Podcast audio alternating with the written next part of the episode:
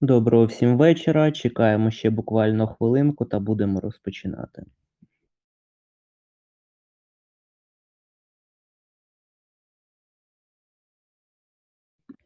Так, ну що ж, нехай поки що люди під'єднуються, будемо вже розпочинати. Е, Сьогодні в нас ефір з двома гостями. Це по-перше, зараз я їм передам слово, зараз я їх представлю та будемо переходити до основної частини. Одразу ж хочу сказати, що сподіваюся, що сьогодні буде е, більше людей, ніж було минулого разу. Е, І сподіваюся, що нам вдасться зробити для вас щось цікавеньке. Тому що ж, сьогодні зі мною я Валерій Радченко, зі мною Дмитро Шакун з зони DRS. Також з нами коментатор сьогодні Павло. Е, вибач, я забув твоє прізвище. Це перший fail одразу ж. Сподіваюся, ти зараз себе представиш. Ну, я надаю вам слово. Ви можете зараз розпочинати щось говорити, і будемо переходити до обговорення етапу Монці. Всім доброго вечора. Е, Мене звати Павло Макрей. Ви, напевно, хтось із вас був присутній на наших трансляціях з F1UA. Е, Нещодавно ми розпочали коментувати і кваліфікації українською. От поки що я коментую це в соло. е, А от гонку ми вже разом коментуємо е, з, Рома, з Романом Гончаровим. Так що буду радий бачити ваш вас на наших трансляціях, і також, якщо ви будете присутні на наших лайв-трансляціях у Києві в пабі Бестія. Туди можна прийти і побачити нас вживу, поспілкуватися, задати нам питання і бути присутнім на гонки на гонці, де купа вболівальників і вболівати разом. Дякую всім. Передаю слово далі. Добрий вечір, друзі. Мене звати Дмитро. Е, Я автор е, каналу Зона ДРС. Підписуйтесь, якщо ще не підписані. Бажаю всім е, гарного вечора. Сподіваюсь, звук гарний. І давайте обговорювати минулий гран-прі Італії. Е, Так, ну я розпочну з того, що одразу хочеться побажати здоров'я Алексу Албану. Якщо хтось не знає, він переніс операцію на апендицит, і в нього виникли деякі. Е, я не розбираюсь в лікарській справі, але в нього були ускладнення. Але зараз вже все добре, і навіть Вільямс е, каже, що він може відновитися до наступного гран-прі. Тому розпочинаю з такої новини, мабуть, не дуже гарною. Ну а далі що ж, поїхали. Розпочинаємо сьогодні з Хас та Астон Мартін. Одразу передаю слово вам, а далі вже буду завершувати я. Працюємо в такому форматі. Давайте розпочнемо з Дмитра. Давайте, що я можу сказати по Хас, по Астон Мартін. Абсолютно, ну, я б сказав, така читабельна ситуація була, особливо для Хас. Я в своєму блозі викладав прогнози, і там було те, що один з прогнозів був на те, що Мік Шумахер ну, виступить на, е, краще, ніж Магнусен, але Хас залишиться без очків. Е, В принципі, воно так і вийшло. Е, І перед е, вікендом Гюнтер Штайнер казав, що Хас не очікують якихось гарних результатів в Італії в Монці. Ну і в принципі не було в них такого, навіть я б сказав, шансу на очки. Не, не бачив я ну, особисто. Астон Мартін, Астон Мартін тотальне невезіння, два сходи двома болідами. На 10-му колі Фетель, на 39-му Ленс Строл. Два, два боліди повз е, очки, повз кінець гонки. Ну, в принципі, я не, не бачу сенсу сильно зупинятись та обговорювати саме ці дві команди, тому там набагато далі є цікавіше. Тому, в принципі, по Астонам і по Хасу у мене все. Передаю слово далі. Ну, по Хаасу е, в, у них очевидно не було форми, як і у Астанів. У них абсолютно не було максималки, а в е, Монці без максималки нікуди. Максималка потрібна. Через то відразу було очевидно, що у них будуть проблеми. Е, в Астані в чому біда? Біда в тому, що в них Фетель вже фактично доїздить сезон, по ньому видно, що він особливо не перенапрягається. Е, Він так спокійно собі е, насолоджується процесом, але так, щоб там витискати все з того боліду чи ще щось такого немає.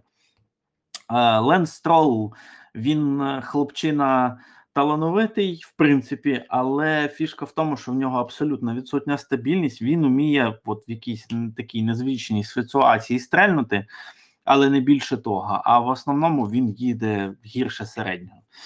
Ну і е, у Хаса Магнусен сам собі запоров гонку, а Мік, якщо чесно, молодець. Він е, проїхав доволі цікаво і показав, до речі, дуже крутий обгон. Він дуже в такій зухвалій манері обігнав Латіфі, виглядало це доволі яскраво. Так що, поки ну, в другій половині сезону він мене радує. Е, ну і основна біда ще Астонів, то що у нас здохло два двигуни Мерседес, і взагалі по пелотону таких три. Це вже такий не дуже гарний дзвіночок. Отак, у мене поки все. Так, ну тоді я перейду до інтерв'ю е, Гюнтера Штайнера. Як на мене, воно було навіть цікавішим за виступ Хас на цьому етапі. Е, Гюнтер Штайнер сказав, що ключовий момент цієї гонки в тому, що нас підвели офіційні особи. Що він має на увазі? Він пояснює це тим, що на старті Кевін Магнусен потрапив в інцидент на його машині, болі, на його боліді постраждав дифузор, він отримав е, штраф. За те, що не зміг залишитись на траєкторії, і ось саме цим Юнтер пояснює провал Кевіна Магнесена в цій гонці. Що стосується також коментарів, наприклад, Міка, він був дуже незадоволений е, ситуацією з сейфтікаром. Якщо ви чули, можливо, ви не чули тоді, я розповім. Е, коли його гоночний інженер сказав йому, що гонка буде завершена під сейфтікаром, Мік був просто в відчаї. Він е, по його навіть голосу було чутно, що він дуже засмучений. Він сказав, як так, як таке можливо, чому. Тому, мабуть, Мік дійсно був мотивований на цю гонку, і Мік в другій половині сезону дійсно виглядає дуже непогано. Погоджуюсь тут з Павлом. І ось цей саме бойовий настрій, обгон Летіфі. Вони там навіть невеличку зарубу влаштували, але все ж таки. Е, обгон Летіфі, ось це ось це радіоперемовина, де він дуже дуже хотів продовжувати. Він хотів все ж таки заїхати в очки. І якщо я правильно зрозумів, в нього навіть був шанс. Ніка Девріза визвали стюарди, і там була якась дуже така стрьомна ситуація. Вони визвали Ніка Девріза. А окрім цього, щось там хотіли зробити з Естебаном Оконом. Тобто вони це якби не випилили, але багато журналістів е, італійських, яких були, які були тоді наближені до судей та до команди Хаас і Альпін, вони казали про те, що зараз Мік Шумахер навіть може стати десятим в фінальному протоколі. Але так як Ніка ніхто штраф йому не дав. І я вважаю, це було правильним рішенням. Е, Хаас залишились без очків, але е, видно, що Мік прогресує, і на майбутнє для Хаас це дуже добре. Що стосується Астон Мартін, там взагалі цікавого нічого мені особисто не вдалося знайти. Як ми вже почули вам також. Е, в принципі, що Астон Мартін погоріли двигуни, про це вже поговорили, тому якби немає що додати. А тепер е, я думаю, слід перейти. Отут я не знаю, чи то до Альпіни, чи то до Альфа Ромео. Тому я, мабуть, залишу вам зараз цей вибір. Тут є про що поговорити в Альпін. В Альфа Ромео, мабуть, трохи менше інформації, тому давайте розпочнемо з них. Е, Павло, Дмитро, кому ще сказати? Давайте з Павла зараз розпочнемо. Ну, давайте почнемо з Альфи, бо в принципі особливого там нічого такого не бачу. Ботас якось е, зовсім загубився цього гран-прі. Е, навіть під час трансляції про це казав. Ми не бачили ні ні його, він не, не проривався, нікого не стримував. Е, та і в принципі форми особливої у Альфі не було. А от Гван Ю намагався показати зубки, боровся. Е, е, намагався там прорватися трішки вище, бо ну, у Гван Ю насправді доволі непогані перспективи, оскільки він перший китайський пілот, там за ним ціла купа спонсорів. Єдине, що е, йому потрібно буде знайти собі місце, бо я сумніваюся, що Audi захочуть залишити китайця собі в команді. Швидше за все, вони будуть шукати німецьких пілотів, щоб просувати себе. От. А так, в принципі, нічого цікавого більше про Альфу я сказати не можу. Давайте я тоді додам про Альфа Ромео. Так, Ботас дійсно це який поспіль гран-прі, де він не показує абсолютно нічого цікавого. Е, Тут, слава Богу, його хоч не підвів двигун, і він доїхав, слава Богу. Бо змінити ще один двигун це було б якесь прокляття. А Джоу, ну, нарешті, нарешті Альфа Ромео заробила очки, яких вона не бачила з Гран-прі Канади, де в них були подвійні, де шосте-восьме місце, здається. І ось е, нарешті оце одне очко, яке він е, приніс е, для команди. Якщо б не сейфті-кар, то можливо це, це могло бути і два очки, бо Джоу постійно, от останні кола до сейфті-кару, він постійно сидів на хвості у Ніка Дефріза, але ну, щось йому не вистачало трошки пройти його. А, але за оті кола, що залишалися, можливо, навіть би зміг він пройти і заробив би на одне очко більше, і трошки більше приніс би для команди. Е, Я погоджую, що Гуан'ю крутий гонщик, що в нього є перспектива Формулі 1. Він навіть коли прийшов от Формулу 1, як Нік Де Фріс в першому своєму гран-прі набрав е, очко тоді, і зараз в нього там скільки вже 6 виходить, 6 очок. Китайська армія фанатів для Формули 1 це те, що треба, спонсори, все. Як там буде з контрактами надалі, то, то, то ми вже подивимось далі. Час покаже. Поки, поки він е, влаштовує Альфа Ромео, і особисто мені дуже подобається ну, новий китайський гонщик. Е, Ну, щодо Альфа Ромео, вони обрали різні стратегії для своїх пілотів. Тут про це слід сказати, і хочу всіх, а, мабуть, оптимальною стратегією був medium soft, і там вже як піде, е, на які відрізки їх ставити, то Джоу він обрав medium та hard. І що стосується Джоу, він, мабуть, найкращий гонщик е, в цій гонці, е, хто працював з хардом в контексті того, що цей hard і довго тримав, і він мав темп за Вільямс та за Гаслі. Про Гаслі ще поговоримо. Ну, от окрім е, Джоу, е, із таких середньої групи е, hard обрали Цунода, Латіфі, Магнусен та Рікардо. Вони всі позаду Джоу, тому я думаю, тут слід також виокремити його особисту роботу з гумою на цьому етапі. А загалом, все ж таки, також погоджуюсь, що немає що додати про Альфа Ромео. І тут же, я думаю, мабуть, слід е, е, якби змістити акцент вже на Вільямс. Тобто Альфа Ромео 1 бал заліковий, Вільямс 2 бали залікові. І тут я навіть не знаю, з чого розпочинати: чи то з контракту Ніка Деверіза на 23-й год. Рік, чи то з гонки Ніка, чи то з того, що він не зміг вилізти з боліду, чи розпочинати з Латіфі, чи з чого взагалі, за що тут чіплятися? Е, на початку, коли були аналізи, були телеметрії щодо кваліфікації, е, багато хто писав про те, що Вільямс, в принципі, є якісь шанси поборотися. Чому так? Тому що всі сезони, як буває, команда страждає, в команди немає темпу, і команда що робить? Команда робить ставку на максимальну швидкість. І по суті, весь сезон Вільямс вони працювали в конфігураціях, де максималка, максималка, максималка. І от е, є гонка, де по суті тільки швидкісті потрібна, траса, де тільки швидкісті потрібна, і одразу результат. Результат доволі непоганий. Е, також подивився багато різних думок е, закордонних. Інсайдерів, журналістів та взагалі аналітиків, вони навіть писали про те, що Вільямс могли поборотися за щось більше з Алексом Албаном, оскільки він а, на цьому боліді по суті весь сезон їздив і так далі. так далі, так далі. А, в мене до вас одразу ж запитання: це крутість Ніка Дефріза, чи це просто співпадіння, траса, боліт, чи ще якісь можливо моменти, які вам хочеться виокремити? Тому давайте, давай, Дмитро, одразу ж. Я думаю, що це от е, як все зійшлося як е, можна найкраще для Вільямс, для самого Ніка. бо він вперше сів за кермо ну, на гран-прі, от саме на гонці, перша гонка його. Він сідає в болід, який на деяких трасах абсолютно там найгірший, а на деяких, там, як в Бельгії, як тут в Монці, він е, реально їде і реально може боротися.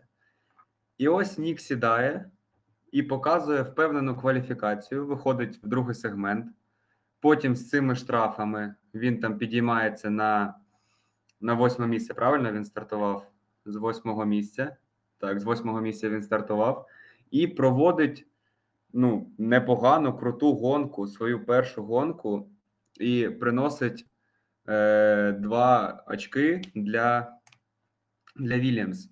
Він вперше, вперше на гран-прі е, перемагає Ніколас Латіфі, свого ну, другого пілота Вільямс. І е, що тепер робити Вільямс? Ось в них є Алекс Алба на 23-й рік і список пілотів, е, яких вони хочуть бачити. І після цього гран-прі, коли Нік Дефріс показав себе, приніс, е, допоміг команді. Я думаю, що його прізвище в цьому списочку одразу на декілька позицій вгору піднялось, і, можливо, воно там навіть навіть перше зараз. Я я не знаю, кого вони там ще хочуть е, туди засунути Вільямс.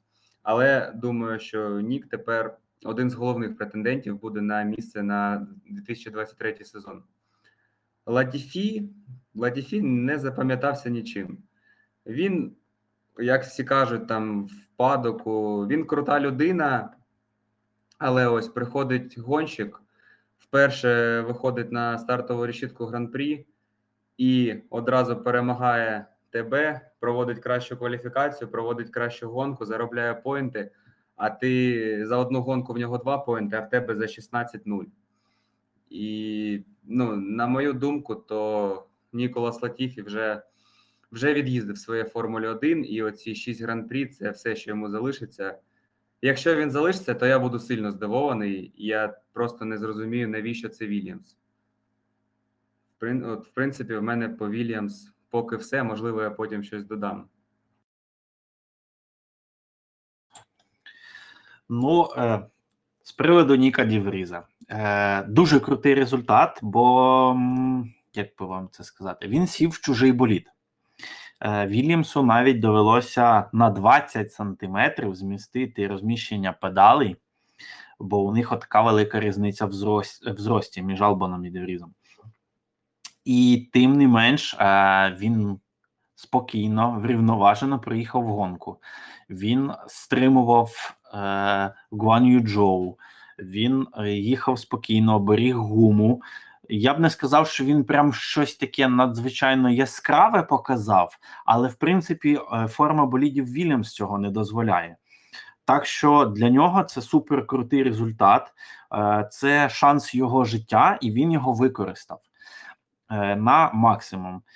З приводу його майбутнього, так, він себе дуже круто зараз цим результатом підніс. Але тут все залежить від політики від спонсорів і купи всього. Він фактично другий нідерландський пілот, і вся нідерландська увага зараз е, відходить Максу.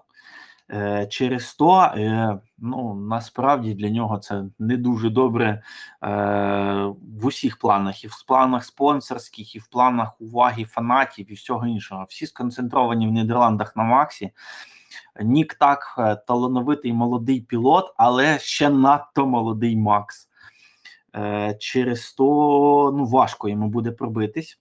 Хоча він учасник молодіжної програми Мерседес. От і тут великі питання е, цієї ситуації, що склалася цього вікенду. Як ми знаємо, Porsche не домовилась з Red Bull, і зараз вони будуть шукати нові контакти. І ось тут е, чи не зграє свою роль Йос Капіто, який в минулому працівник вагу. Е, чи не домовиться Порше з Вільямс. Від цього теж багато що буде залежати, в тому числі і склад Вільямсу. Ось так. А по Латіфі, е, що я вам можу сказати? Він мені нагадує Ленса Строла. Він вміє інколи вистрелити, але в основному він їде нижче, чим міг би насправді. Єдине питання, що е, Ніколас, так і як і Ленс Строл, син багатого татуся. І тут ще гроші теж можуть зіграти свою роль, і це теж, до речі, в контексті Red Bull Williams, прошу вибачення, Porsche Williams теж може зіграти свою роль. Якщо зайдуть Porsche, може бути одна ситуація. Якщо Porsche не зайдуть, можуть зіграти гроші Латіфі. Ось у чому питання. Ось ось така ситуація по Вільямсу. Вільямсу заходять в швидкісні траси. Так було доволі давно. Ще напевно, починаючи з 2014 року, якось якось так. От а що їх чекає в майбутньому, теж важко сказати, бо тут от ця ситуація з Порше. Як вона, чим вона закінчиться, і чи дійсно зіграє, не зіграє, бо там теж є свої інвестори, і досі ще не до кінця зрозуміло, які вони собі цілі ставлять, бо я поки не бачу там, щоб вони переманювали когось з топ-команд, щоб вони там конструкторів своїх посилювали. Важкувато, поки з Вільямсом вони так плавають для мене, дуже туманне в них майбутнє. Можна, О, можна ну, додам трошки. Так, продовжуй. Е, От порі- порівняння сподобалось Латіфі і Строла. Так, вони в чимось похожі, е, схожі, просто одне відмінність, що Строл, е, от на відміну Латі, від Латіфі, ти кажеш, Латіфі там іноді видає там круту гонку, там ще. Але головна відмінність, що Строл е, це робить на порядок частіше і стабільніше. Якщо у Строла ми там через гонку, там можливо дві, дві гонки поспіль, потім гонка пауза, потім ще ми бачимо якісь там хайлайти, де він е, збирає оцей потяг з болідів, е, потяг ДРС, їде, розставляє лікти, нікого не пускає, там лізе в якийсь обгон на, на Фетеля, потім ще на когось, потім комусь не, не дає себе обігнати. І ось це в нього дуже дуже часто.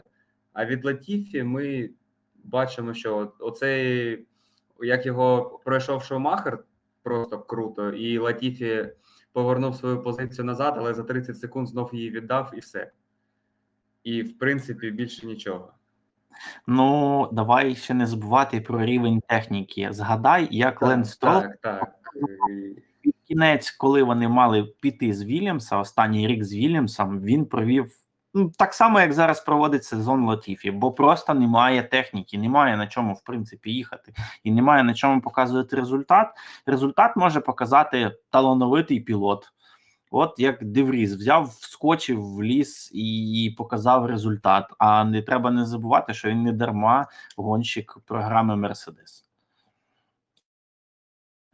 От е, талановитий пілот показує результат. От Алекс Албон прийшов, показує результат. Е, Нік Дефріс прийшов, одразу набрав поінти. Латіфі цього не робить.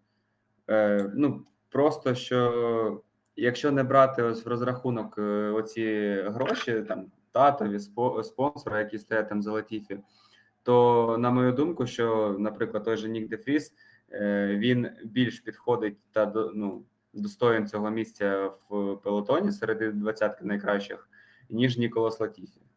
Це Ну, я- особиста моя думка.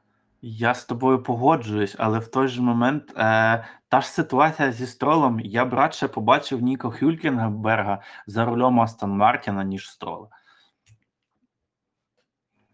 І, і тут, можливо, ну не повністю можливо, але теж е, погоджуюсь. Десь відсотків на 60-70. Ну, я тоді вставлю тут свої вже 5 копійок.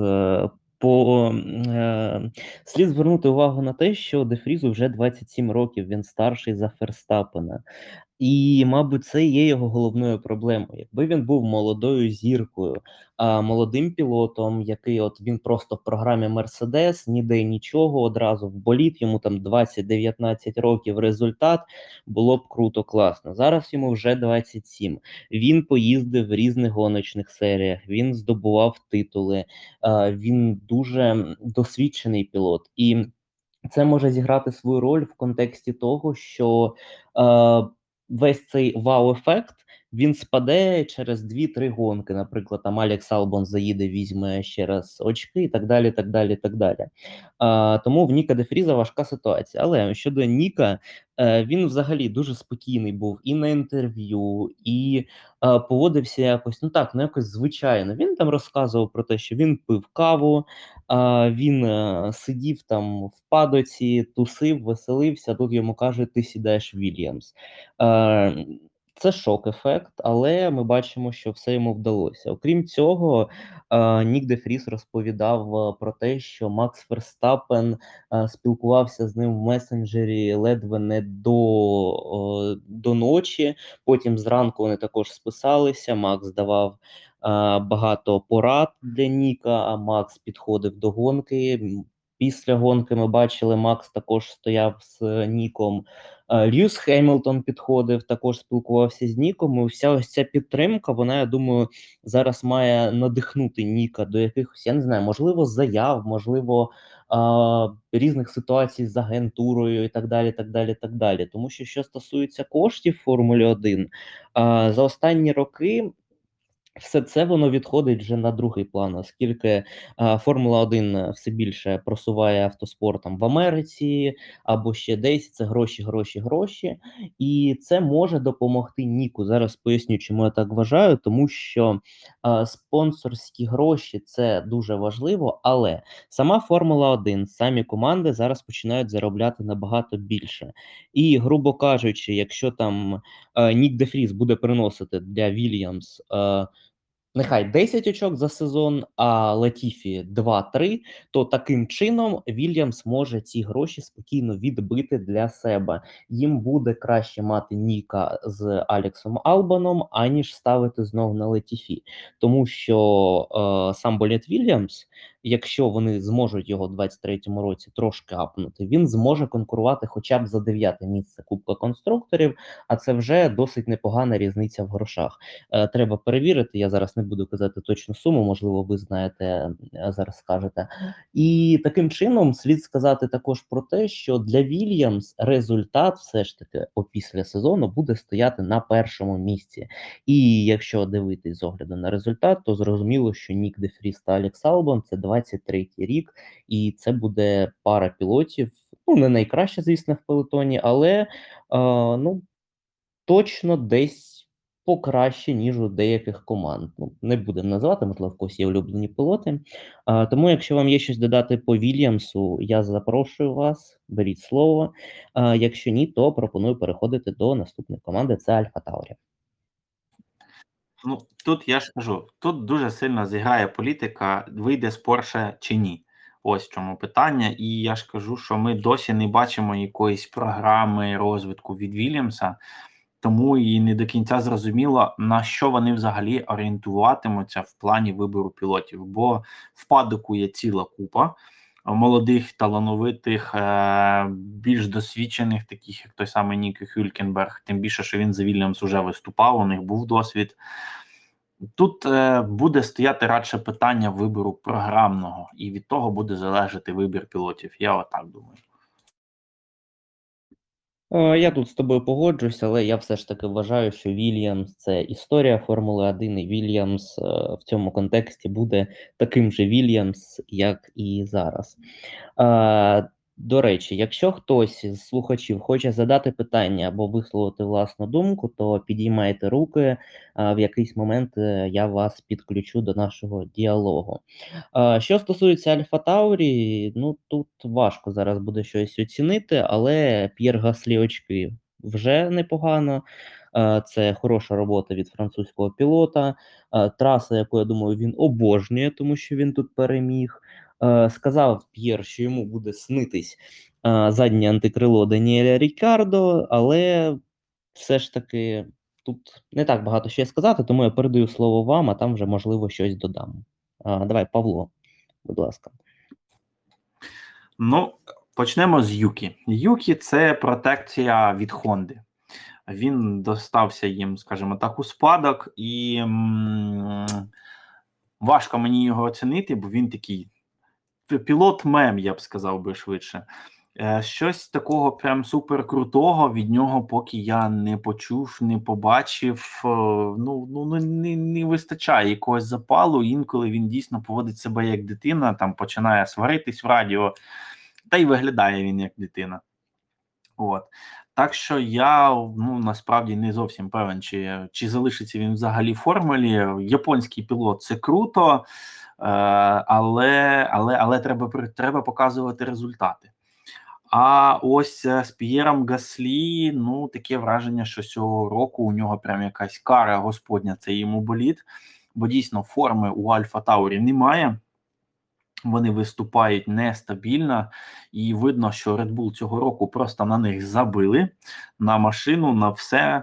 Е, І вони самі по собі. А коли вони самі по собі, то ми бачимо вихідний результат. Е, П'єр крутий пілот. е, Насправді я був би радий бачити його в якійсь топовій команді.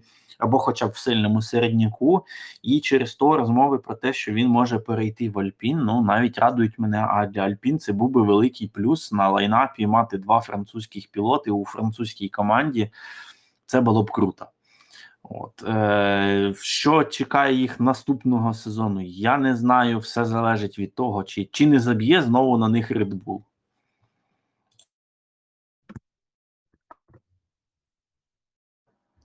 Я, я думаю про те, що Red Bull на них забило. Я думаю, просто в цьому сезоні Red Bull вирішили спочатку повністю розібратися зі своїм болідом основним. Е, все ж таки там нововведення, все інше. Вирішили зробити повністю ставку спочатку на себе, а далі в наступному сезоні я думаю, що і Альфа Таурі підтягнуться трошки по рівню, буде стабільніший, сильніший болід. Юкі Цунода, так, це гонщик мем, це просто 100% влучання. Бо Юкі це, ну, це щось таке незрозуміле. То він нормально їздить, то він реально свариться з кимось, е, зупиняється, встає, виходить, ну, робить якісь не, не ті речі, які, які йому потрібні, а йому потрібен результат, щоб залишитись в Формулі 1, бо він вже не новачок, це його другий сезон а він нічим не кращий, ніж був перший. І по очках, я не знаю, можливо, навіть і гірше, ну, можливо, краще. Не, не, не слідкую особливо за Юкі, не запам'ятовую його, бо запам'ятовувати сильно і нема чого. П'єр Гаслі це, це реально топовий гонщик. І якщо ця сага з Альпін і Альфа Таурі все ж завершиться, і Хельмут Марко відпустить його е, у французьку команду додому, то я думаю, там набагато більше в нього буде шансів на боротьбу за вищі місця, ніж в Альфа Таурі. І в цій гонці я вважаю, П'єр, ну, хоч там і поїздив за Рікардо, Рікардо потрепав йому трошки нервів, але стартуючи п'ятим, Гаслі закінчив, фінішував восьмим і пропустив вперед е, тільки велика шістка гонщики Мерседес, Феррарі і Bull, і Ландо Норріс на Макларен, на Макларен, які цього вікенду були в суперформі, в кваліфікації. Потім в гонці, ну, не вважаючи те, що Норріс прогавив старт, то у Макларен форма була дуже гарна. І Рікардо це доводив до свого сходу. І Норріс після старту обганяв, проривався там після підстопів. І ось тільки їх пропустив П'єр Гаслі, фінішував восьмим. Я вважаю, що для Альфа Таурі це досить непоганий результат, плюс очки. Для П'єра теж е, така плюс мораль йому невеличка. Думаю, е, Монсою він задоволений. І я думаю, Альфа Таурі як команда теж більш-менш задоволена, бо на щось більше сподіватись, я думаю, вони не сподівались, і на щось більше розраховувати вони точно не могли. Тому П'єр приніс саме те, що, що могло бути для Альфа Таурі тим, на що вони заслуговують. Якось так. Ну, я думаю, що це ж таки Альфа Таурі в цьому сезоні це якийсь комплекс проблем, це демотивований Гаслі, це е, не найкраще. Тут взагалі ось цей комплекс, я думаю, він пов'язаний саме з П'єром Гаслі. Альфа Таурі знають, що він хоче піти. Альфа Таурі знають, що гонщик переріс команду. Вони це розуміють. Про це знає Red Bull. Як це відбувалося раніше? Red Bull, Альфа Таурі чи Торо Росо, вони працювали, Red Bull працювали собі на майбутнє. Це пілоти на майбутнє для Red Bull, це новинки на майбутнє для Red Bull і так далі. так далі, так далі. Що відбувається зараз? Пілотів на майбутнє для Red Bull там немає. По-перше, по-друге, новинки обкатувати немає якогось сенсу, тому що е, пілот один демотивований, інший Юкі Цунода, е, та й в Red Bull зараз все класно, обкатувати нема чого. Що стосується Юкі Цуноди, я думаю, що це один з тих пілотів, який не реалізував свій потенціал. Ем, Насправді в нього є гонки, де він показує себе непогано. В нього є гонки, де він показує темп. А, але все це на фоні провального першого сезону, все це на фоні а, матюків по радіо, все це на фоні а, того, що він кумедний. І таким чином, ось весь цей якби букет проблем, який зібрала Альфа Таурі, він ну б'є по самій команді. Він б'є не тільки по команді, він б'є по амбіціям Цуноди. І як би він не вдарив по П'єру Гаслі, тому що е, видно, немає мотивації, як я сказав, і видно, що ця людина хоче піти. І я думаю, він все ж таки перейде до Альпін. Але тут також питання: Альпін. Е, французи, Окон француз, Гаслі француз, круто, класно, але ж Окон та Гаслі ще з якихось там молодіжних серій вони тоді посварились, і вони досі не спілкуються в падоку. І як би тут знов ж таки з П'єром не зіграло злий жарт те, що команда, звісно, буде підлаштовуватись під Окона в першу чергу. А якби він не втратив мотивацію взагалі, оскільки один провальний сезон в Альпін, я думаю, що його кар'єра в Формулі 1 завершена.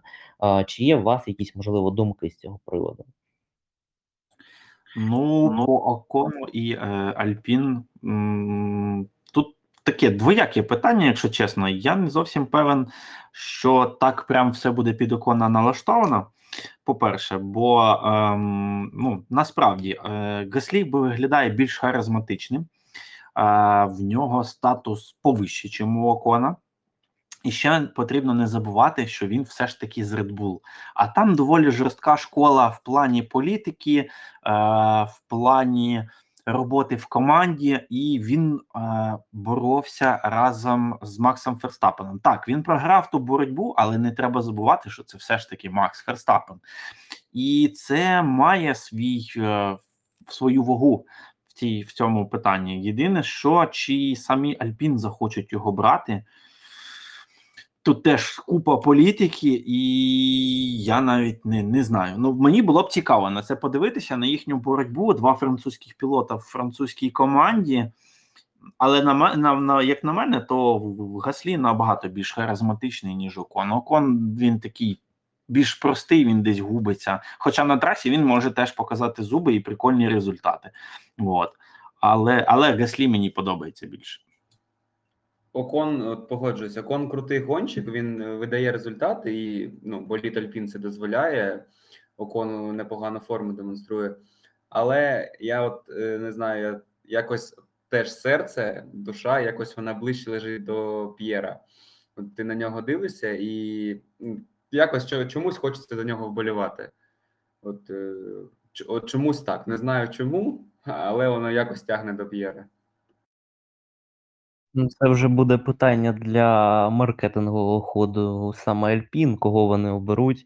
Е, я все ж таки чому вважаю, що Окона, а тому що е, боліди 23-го року вони зрозуміло будуть схожі на боліди 22-го, і е, опісля відходу Фернандо Алонсо залишається один пілот, який в наступному сезоні поїде в цьому боліді. І я думаю, що вже десь.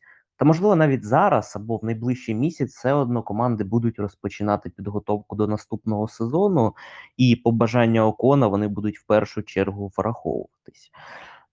Далі, я не знаю, тут можемо зараз поговорити про Альпін е, трошки в контексті боротьби Макларен Альпін, і таким чином вже охопити Макларен? Тому що перше питання, яке постає, наприклад, в мене, це де Макларен знайшли швидкість. Перше тренування катастрофа, друге катастрофа, суміжні відрізки катастрофа, а в гонці виявляється, що Макларен поїхали.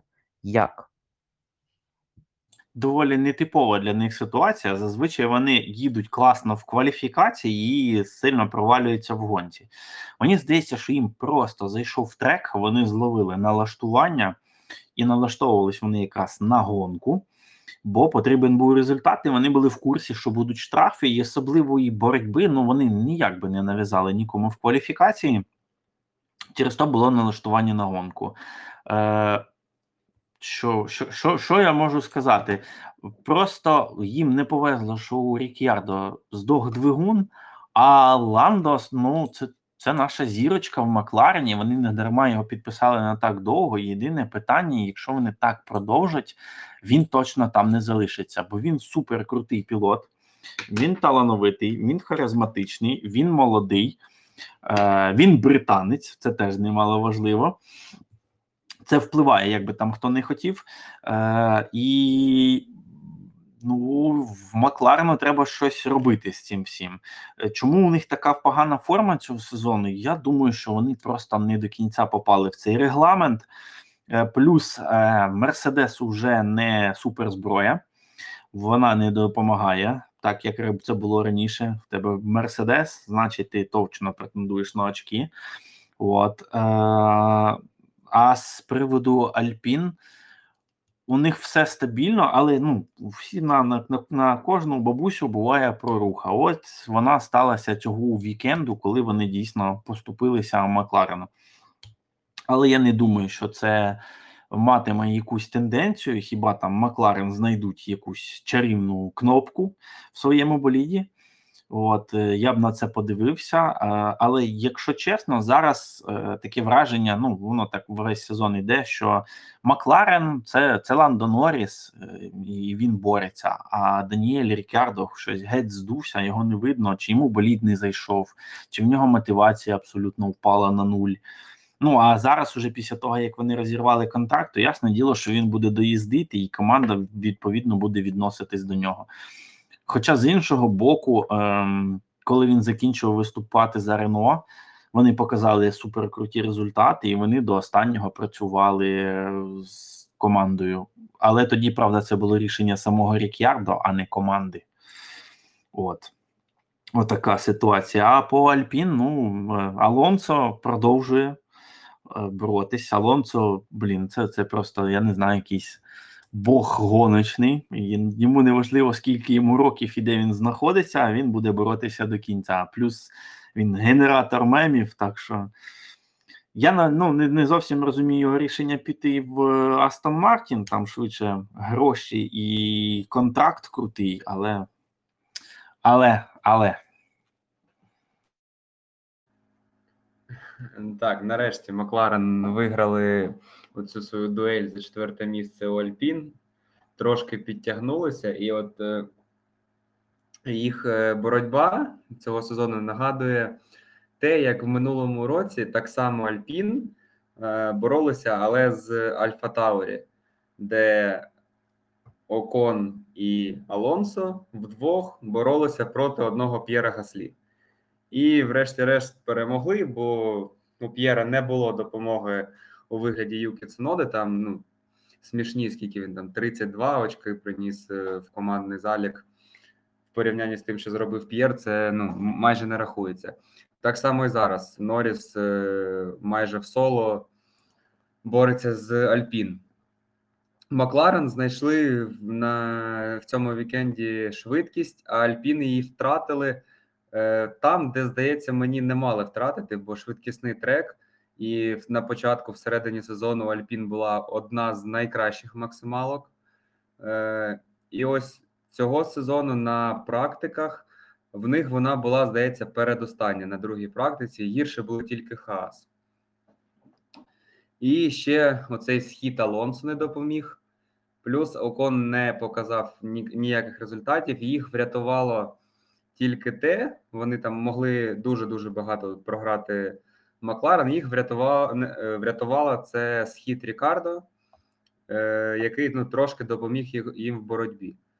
Е, Так би вони програли б трошки більше, і боротьба була щільніша. Але я спогоджую, що це не перетвориться в якусь тенденцію, на мою думку. Це лише такий от одиничний випадок, який може там повторитись ще раз-два, але в більшості в останніх шести гонках ми, я думаю, і навіть я впевнений, що Альпін будуть більше домінувати над Макларен, ніж навпаки, як це було останні гонки, там, починаючи з гран-прі Монако, де останній раз е, Макларен набрали більшу кількість балів. Плюс ситуація з контрактом Рікардо, е, хоч він і каже, що він повністю працює на е, симуляторі, там на з командою розмовляє про те, що відбувається е, в сезоні, як там е, стратегії на гонку, не бере участі тільки в обговоренні боліду на наступний рік, е, ну, планів на наступний рік. А все, що було як було, так і продовжується на цей рік, так вони і працюють. Але все одно мотивація вже не та, немає того запалу, мабуть, у Рікардо. Хоч цю гонку він проводив реально дуже-дуже круто. Шкода, що, що ось так вийшло, що йому не пощастило. У мене все. Ну, щодо Альпін, то вони взагалі на цій трасі не виправдали жодних очікувань, мабуть. Е, е, Весь рік висока максималка, е, весь час говорили про Монсу останні тижні, що Альпін тут може поборотися. А на практиках виглядали шикарно, виглядали конкурентами навіть для Феррарі або там, ну, хоча б для Мерседес. І дійсно, знаючи ось цю тенденцію, ми говорили з Дмитром про це на минулому ефірі. Знаючи тенденцію неочікуваних переможців в Монці, е, мабуть, треба було поставити на Алонсо, ну або на Окона. Але вони одразу ж е, проблеми в них виникли. Окон не проходить в останній сегмент кваліфікації. Він не розганяє Алонсо. Алонсо, взагалі, чомусь, як я розумію, не виїхав. В гонці проблеми у Алонсо з болідом. Окон не прорвався. До речі, Окон сказав, що це його провина. А, і тут якось ну таке щось вийшло. А що стосується м, Макларен, мені здається, є зараз в пелетоні два гонщика-мученика: це П'єр Гаслі та Ландо Норріс. От ну. От я не знаю, що має статися, щоб вони зараз якось ну висвітлились. Чому? От Гаслі всі сезони взяли в Red Bull, викинули його звідти, не дали жодного шансу. Хоча Алекс Албон, наприклад, прокатався півтори сезону. В Торорос Альфа Таурі е, ну це просто ж якийсь жах. Квят напарник не їде. П'єр їде, напарник не їде. Через це вони не можуть застрибнути в топ-6, топ-5 Кубка конструкторів. Після квята приходить Сунода, також не їде, боліт, начебто, їде. Напарник не їде, Гаслі знов один, знов, начебто, Альфа Таурі середняки, хоча боліт був класний. І тут ще й контракти, контракти, контракти. Сісти нема куди в іншу команду. І це кошмар. Я не знаю. Е, П'єр Гаслі якийсь надто невезучий. Хоча най він переміг, це вже добре. Ландо Норріс тут ще гірша ситуація. Він досі не переміг. Чувак два роки тягне за собою Макларен в дуеті з Рікардо. Перемогу віддають Рікардо. Як на мене, це взагалі якийсь ідіотизм був від Макларен, коли вони тоді попросили Норріса не атакувати Даніеля в Монці минулого року. Це якийсь, ну просто я не знаю, плівок в обличчя Ландо. Опісля цього цей же гонка в Сочі, тоді здається, да, гран-прі, гран-прі Сочі так було, коли дощ пішов. е, Він собі їхав, їхав, вирішив, що поїде на софті, чи ну коротше на сліках. Це всі пам'ятають. Пішов дощ. Він взагалі тоді навіть в топ 5 здається, не потрапив. І просто по суті дві перемоги е, можливі для Ландо. Вони викинуті кудись е, в бак мусорний. І ось це ну дуже дуже мене якось харить. Що стосується Алонсо, там Павло казав, що прекрасний пілот. Тут не можна не погодитись. Як ото є історія про тести в Іспанії, здається, 16 чи 17 року, коли е, загадкова аварія сталася з його Макларен, і взагалі казали, що Алонсо нічого не пам'ятає. І за однією з теорій Алонсо думає, що йому зараз 21 рік. А, тому так. А, щось хтось хоче додати? У нас тут є одна рука.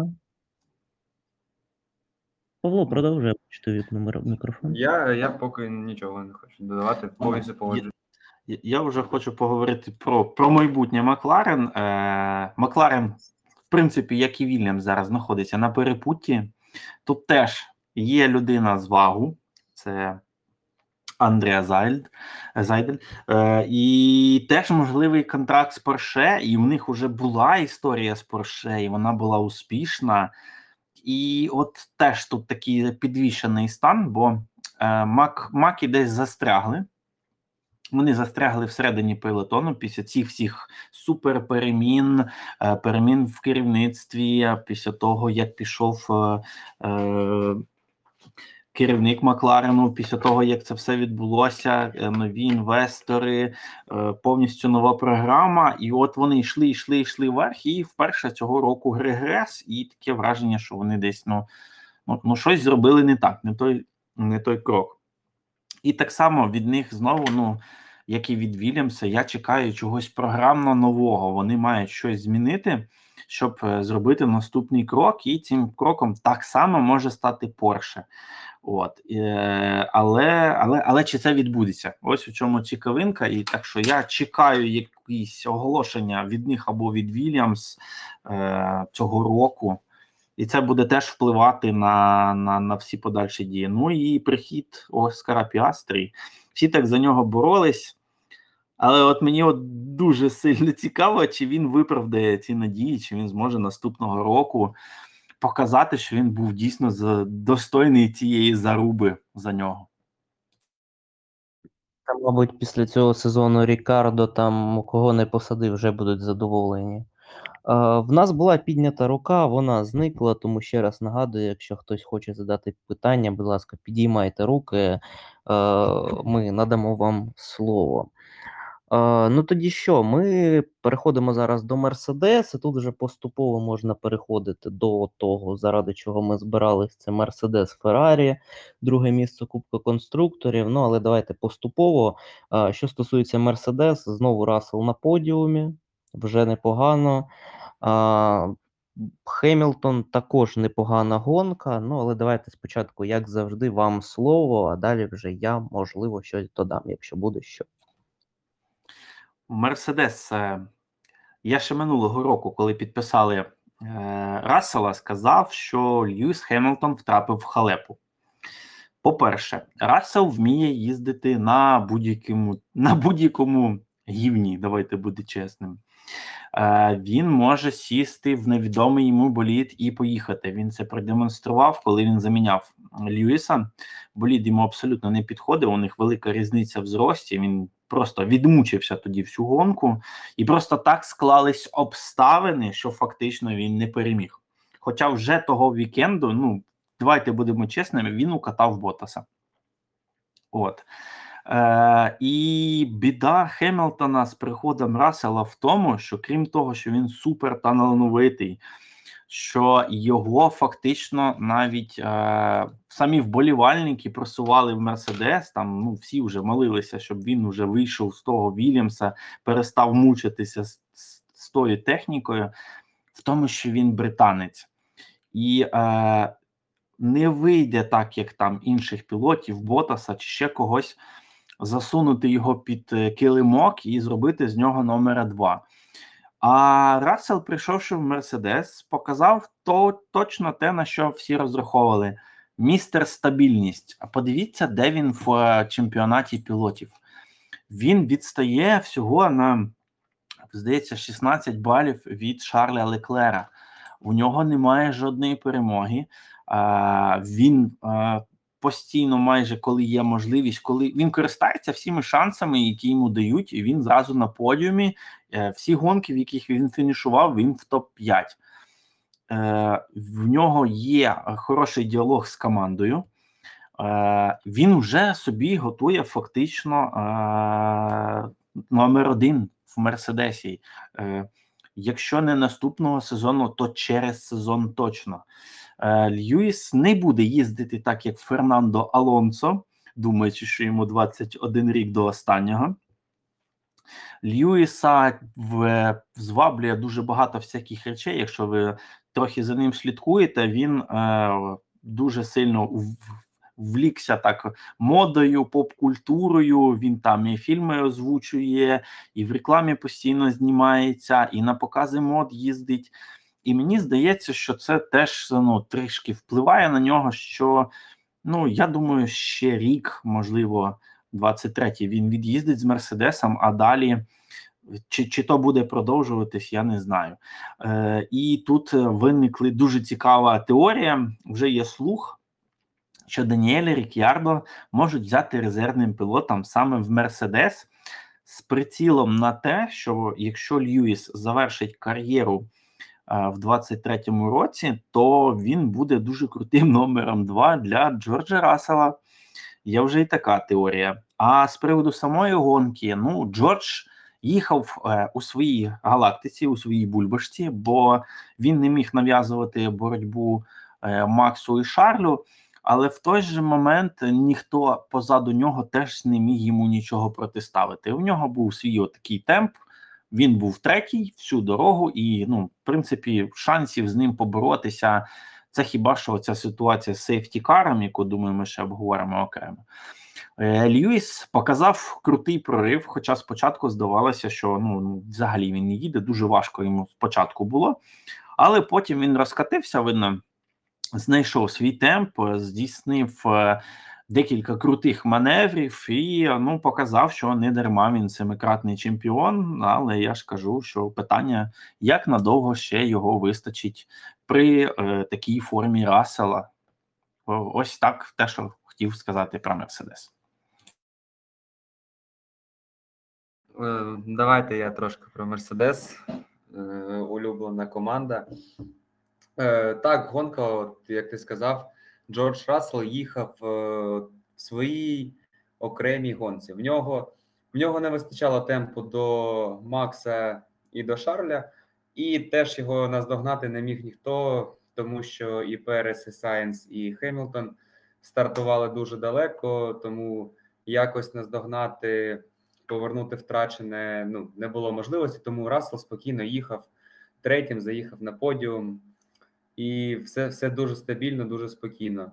Льюіс е, на початку застряг е, на старті, але далі е, почав прориватись, прориватись, прориватись, розтягнув відрізок на мідіумі, перейшов на софт і ну, спокійно їхав, проривався і в кінці ще і під сейфтікаром е, Серхіо Перес подарував йому п'яте місце замість шостого.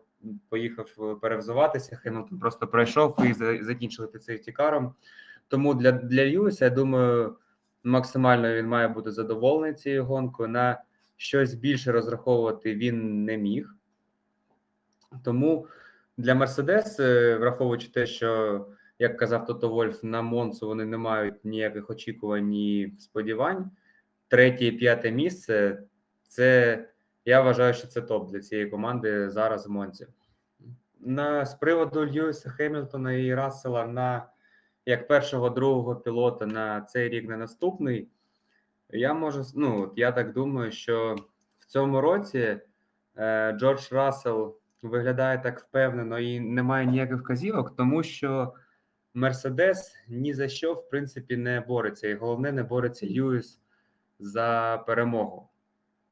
Якщо в наступному сезоні, дай Боже, у Мерседес буде боліт, який буде здатен нав'язувати боротьбу Red Bull за перше місце, і отам будуть і Льюіс, і Рассел, то, на мою думку, все ж таки Джордж Рассел доведеться йому поступитися місцем і стати другим пілотом.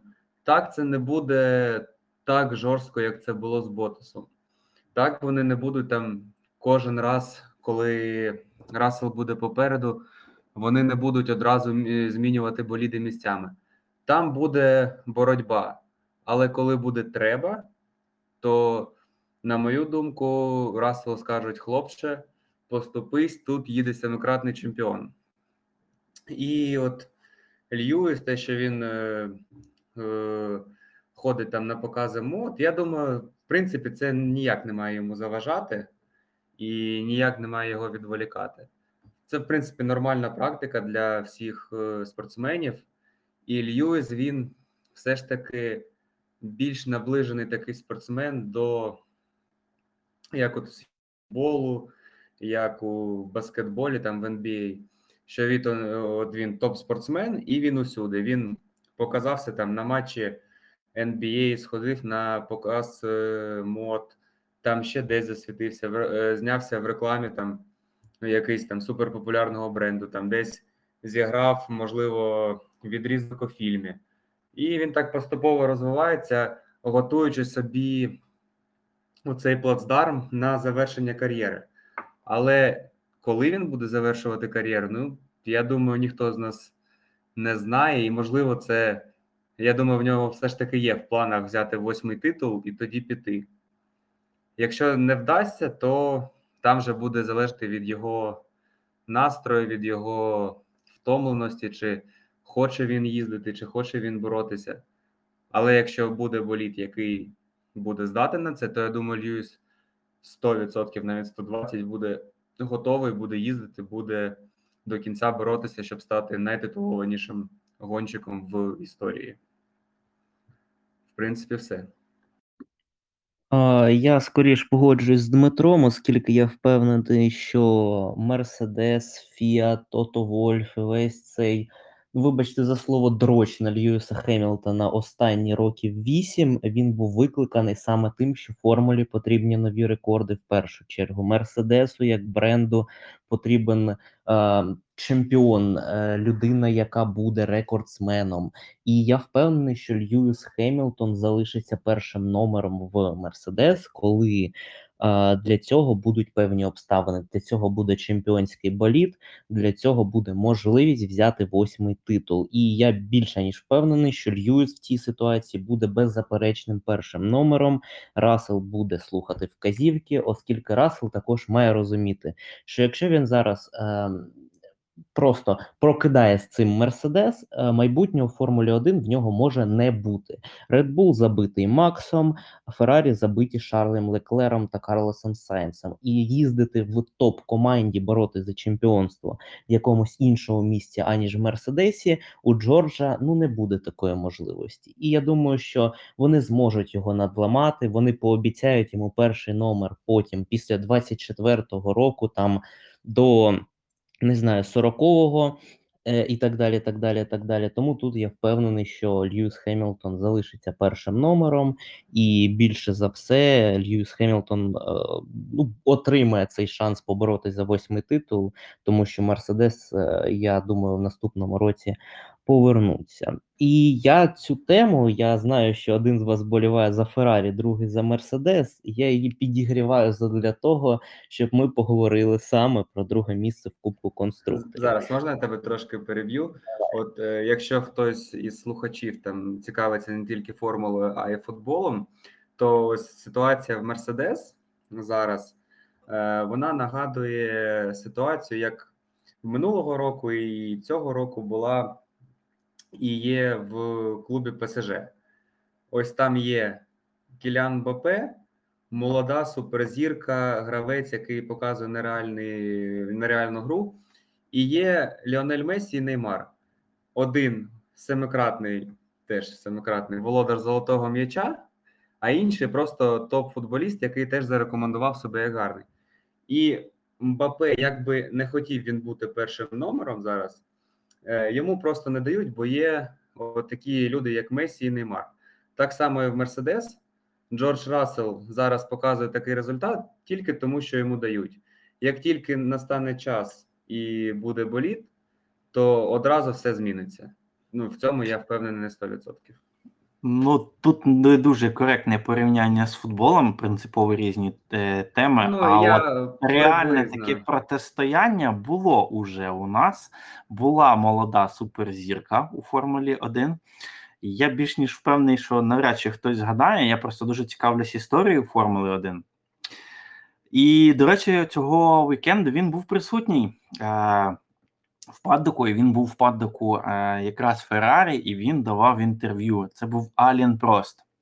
І в нього була заруба з Нікі Лаудою в кінці 80-х в Макларені, якраз, до речі, коли Порше прийшли в Макларен зі своїм двигуном. Е, Так, переміг досвідчений Лауда, але переміг він завдяки е, випадковості. Е, І там теж був номером один Лауда, бо це був двократний чемпіон, який прийшов тільки за одним за перемогою. Але, але допомог, допоміг йому виграти просто випадок.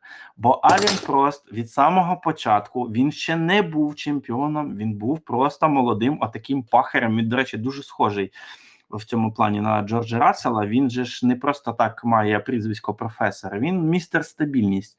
Він е, не завжди ризикував, не завжди був самим швидким. Але він був суперстабільним. І чим закінчилася ця історія? Лауда пішов на пенсію, е, бо просто його просто за сезон з'їв так. Ну там, якщо комусь цікаво, є спогади Лауди. Він про це розповідає, що Алін його виснажив настільки, бо е, ну, молодий пілот це молодий пілот, енергії більше, більше гонору. І я не згоден з вами, що Рассел ляже. Він е, пілот іншої породи. Це не Ботас, е, якого ви, писа, ви ну, підписали тільки через те, що пішов Розберг.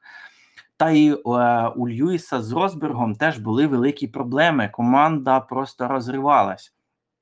І Рассела підписали через його талант і через те, що це перспектива.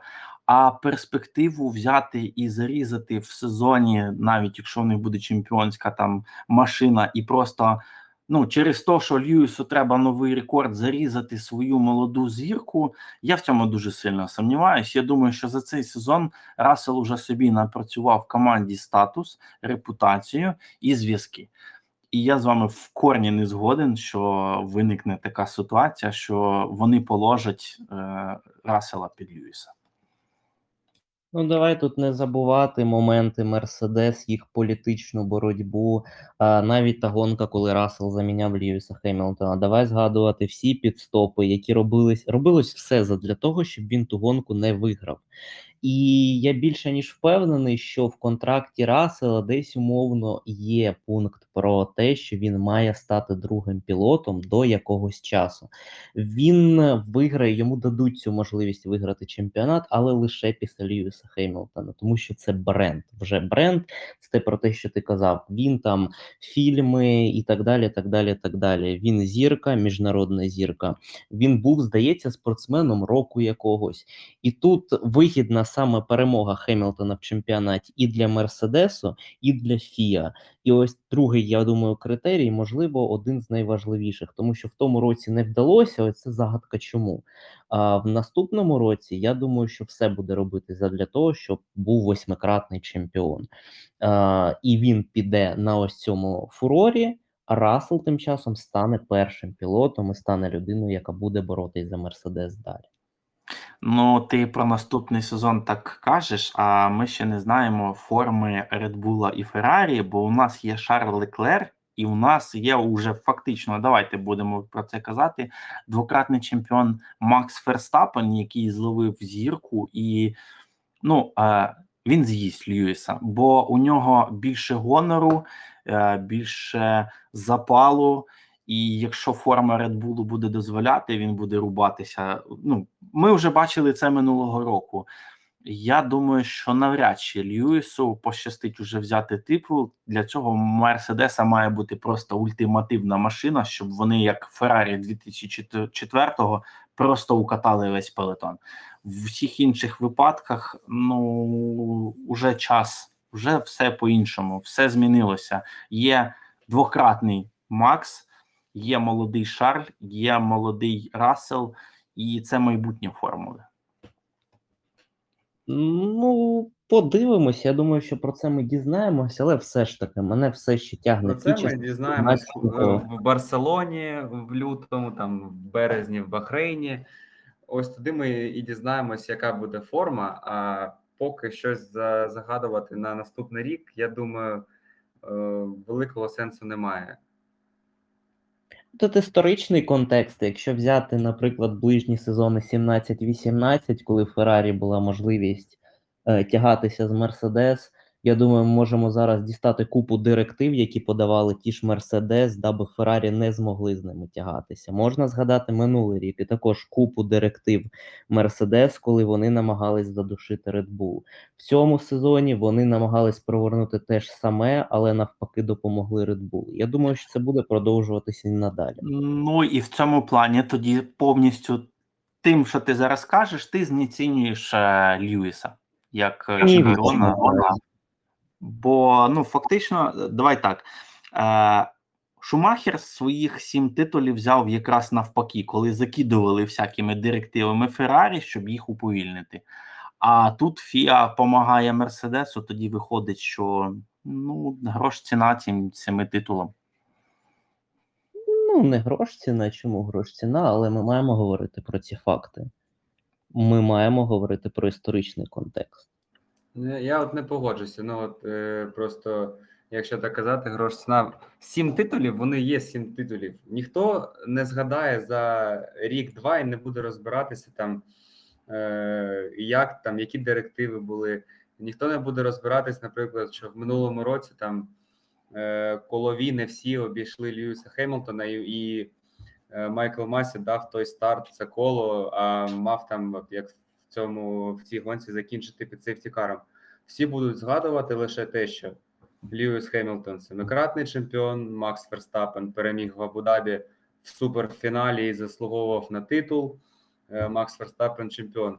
Всі просто будуть дивитись результат. І тому сім титулів вони є сім титулів. Це нереально крутий показник. Таких гонщиків лише два в історії. Ну, я про те й кажу, так що про ці директиви, і ну, давайте не будемо згадувати, бо ми можемо в них коперсатися до самого ранку. Е, чи про то, про то і мова, якби. Що е, давайте не будемо ворушити ту стару е, брудну білизну, а будемо говорити про майбутнє. Що контексті- скажеш? Нас доженуть Мерседес Феррарі? Сумніваюсь. Е, Фішка в чому, що е, зараз багато дуже на кону лежить для Феррарі, і ну, дивлячись на те, як вони зараз фактично прогавили цей сезон, але прогавили вони його, бо вони вже давно не боролися за титул. Фактично, в них не готова команда. Ну, в першу чергу мені не подобається Бінотто. Е, проблема не в Шарлі, проблема не в Карлосі, проблема в Бінота, командному містку, містку і купі помилок. Їм потрібен, я не знаю, німець, британець, якийсь людина ззовні з досвідом керівництва команд. Так як було, коли прийшов Жан Тод і Рос Браун, до цього вони теж час від часу там намагалися показати зуби і боротися за чемпіонські титули. Але ну, все отак йшло шкереберть, як іде зараз. Доки не прийшли люди ззовні, це ну фактично це була команда Шумахера. Він їх туди привів, і вони за 4 роки побудували машину, яка взяла е, 5 титулів підряд. От, е, не дивлячись на всі перепони і все, що відбувалося на той момент у Формулі 1. От. І я сподіваюся, дійсно, що зараз ця команда формується, але е, ну, будемо чесні, у Феррарі дійсно набагато швидший болід, ніж у Мерседесу. Вони беруть лише те, що їм ну, підбирають те, що їм залишає Red Bull і Феррарі. Прямої боротьби нав'язати їм ну, це на треках, де їм просто заходить. Е, так як було там в Бельгії, коли, коли у них є швидкість на певному треку, коли вони потрапляють в налаштування, так, але от прямої такої боротьби. Тут швидше Феррарі може програти е, Мерседесу другу позицію, ніж Мерседес може виграти у Феррарі її. От, Я б от, отак про це оце, сказав. оце дуже точно. От, Мгм. Бо саме Феррарі можуть віддати оці, цей відрив і другу позицію, бо вони все ж таки попереду, вони виступають з позиції сили, вони явно фаворити в цій боротьбі, і болід в них краще, і ну, в принципі, все краще, окрім е, механіків, там командного містка, стратегів і всього іншого. Ну, кон- конкретно в цій гонці вони зробили все правильно. Вони вирішили ризикнути. Ну, давайте будемо чесними. Шансів поборотися з Максом особливо Не в них було. не було, навіть враховуючи штраф. З одним підстопом все одно Леклер би, я думаю, програв би, ну, точно програв би Максу. Тут тут можна було просто пульнути в небо, там, якби там сейфті кар виїхав не тоді, а тоді. Оці, а якби і але, але вони не працюють.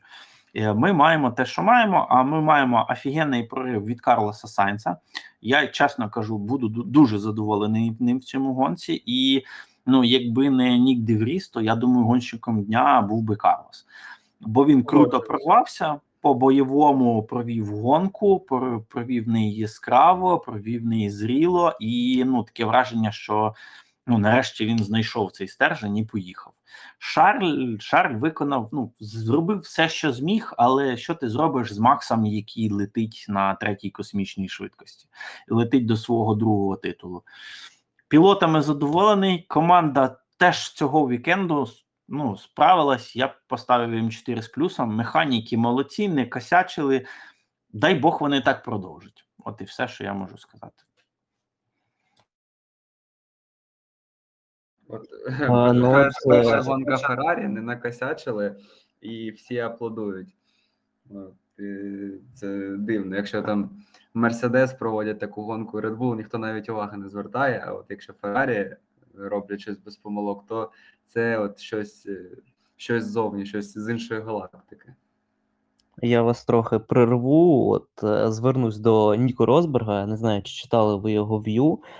Він сказав, що поставив би на Мерседес, оскільки він вважає, що е, справа в саме досвіді команди, і оскільки в Мерседес головна проблема це лобовий супротив, е, то е, якщо вони зможуть її подолати, то вони переможуть Феррарі. Так сказав Ніко Росберг.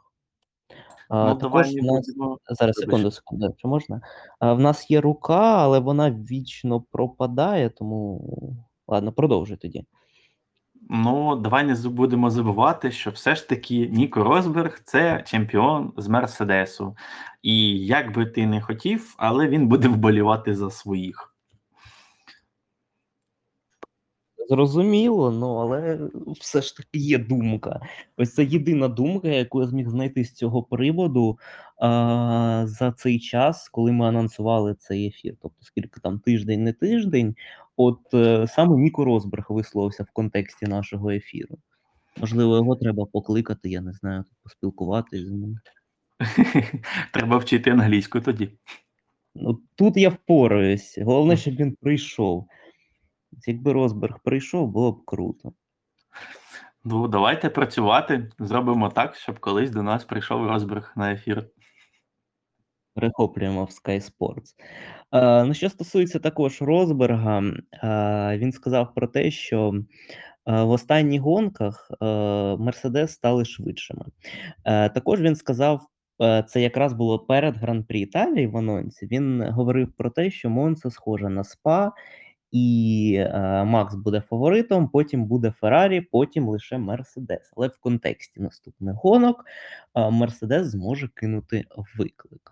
Е, така цитата, не знаю, чи тут є сенс погоджуватися. Я все ж таки думаю, що за рахунок боліду Феррарі впораються. Але далі є Сінгапур, де, можливо, до речі, Мерседес зможуть потягатися. Можливо, Не- навіть за. Не зовсім з тобою погоджуюсь. Тут радше буде зараз е, заруба між. Така, як була цього вікенду. Поміть, е, Red Bull все одно боялися Феррарі.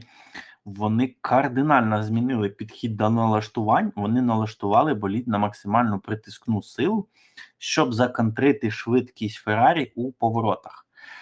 Тепер буде аналогічна ситуація на гран-прі Сінгапуру, бо ми, як бачили, е, міські траси більш повільні. Феррарі заходять. У них крута розгонна динаміка в середньому, в низькому і середньому діапазоні оборо- обертів. Він заходить е, е, Феррарі і їхній гібридній системі, і плюс вони швидкі в поворотах. І тут от знову буде якийсь, е, я думаю, будуть цікаві налаштування, цікавий підхід до налаштувань, бо ну як би там Макс не летів, але вони все одно побоюються Шарля і е, Феррарі, і будуть шукати нові альтернативні підходи, так як цього вікенду в Монці. А от е, Мерседесу, ну так, у них проблеми з е, лобовим супротивом, не дивлячись на їхню концепцію, яка мала взагалі зробити абсолютно навпаки. Е, Виходить така ситуація, що їм якраз от не заходять е, повільні траси. Подивись, темп у них є на швидкі, на швидкісних треках. Згадай Монако, Е, Мерседес був ну ні про що. От я думаю, що е, в тут швидше зіграє свою роль погода, і ну, як ми знаємо, може статися одна аварія, і у нас буде неочікуваний переможець у гран-прі Сінгапуру. Е, Що стосується інноваційних підходів, я не знаю, чи ви дивилися формулу в 2011 році. Е, Я був зовсім маленький, я приблизно щось пам'ятаю, але зрозуміло, деталей ні. Проте я читав аналіз е, італійського експерта, і він казав про те, що нинішній інноваційний підхід Red Bull вже не вперше, і в 2011 році вони скоротили сьому передачу для Фетеля. Це тоді було щось із роду неймовірного, як таке можливо, але вони таким чином розважались вже е, готуючи щось на наступний сезон, готуючи якісь вивчаючи свій боліт. І мені здається, що в даній гонці е, Red Bull займались приблизно тим самим. Тобто вони кидали якісь флешбеки собі в минуле і просто вивчали поведінку боліду скоріш. Хоча хто зна, завдяки тому, що вони Ферстапену ж тоді додали аеродинаміку, да, він а, саме з лесму та параболіки набагато швидше виходив. Тобто а, те, чим славились Феррарі, тут Red Bull якби намагались перехопити. Ну, тут розгін. о- Отут якраз мені зараз нинішній Red Bull е, нагадує мені стару Феррарі часів Роса Брона і Жана Тота. Експерименти, пошуки нових е, лімітів, але я єдине за що переживаю, що фактично зараз це Red Bull, це команда імені Едріаня Ньюї. Що з ними буде, коли він піде? Ось таке питання для їхнього майбутнього. Ну, їм головне, щоб він не пішов до 26-го року під новий регламент, щоб ще він їм збудував боліт. А далі вже і на майбутнє, я думаю, попрацюють, то вже півбіди. Гроші є. Red Bull як компанія розвивається в усіх сенсах: футбольних, формульних і так далі. так далі, так далі. І цей бренд дуже широко поширюється, тому я думаю, що все ж таки вони щось придумають. А, ну, можливо, Дмитро хоче щось додати. І ще раз нагадую, що якщо є питання, підіймайте руку. Ні, абсолютно послухав. Я додати не можу нічого. Все, все по фактах сказали, тому якщо хтось хоче сказати питання, яке чи там по питанням проходитись будемо, готовий відповідати там. Ну, ти виглядаєш досить сумненько, дуже сумненько. Я? Так. Та ні, я не сумненький. Ну, можемо ще пробігтись по Red Bull. Можливо, хтось зараз напише питання, анонсуємо. Пробігтись Ну, по Red Bull, якщо є по чому. Якщо чесно, про Red Bull казати щось, ну немає такого особливого сенсу. Це як от про виступ сьогоднішнього е, вчорашній гонці цього Астон Мартін. Ну, типу, там вони виступили погано, а Red Bull завжди виступають е, топово протягом вже скількох гран- гран-прі. Ну, давайте проговоримо все ж таки про Чеко Переса.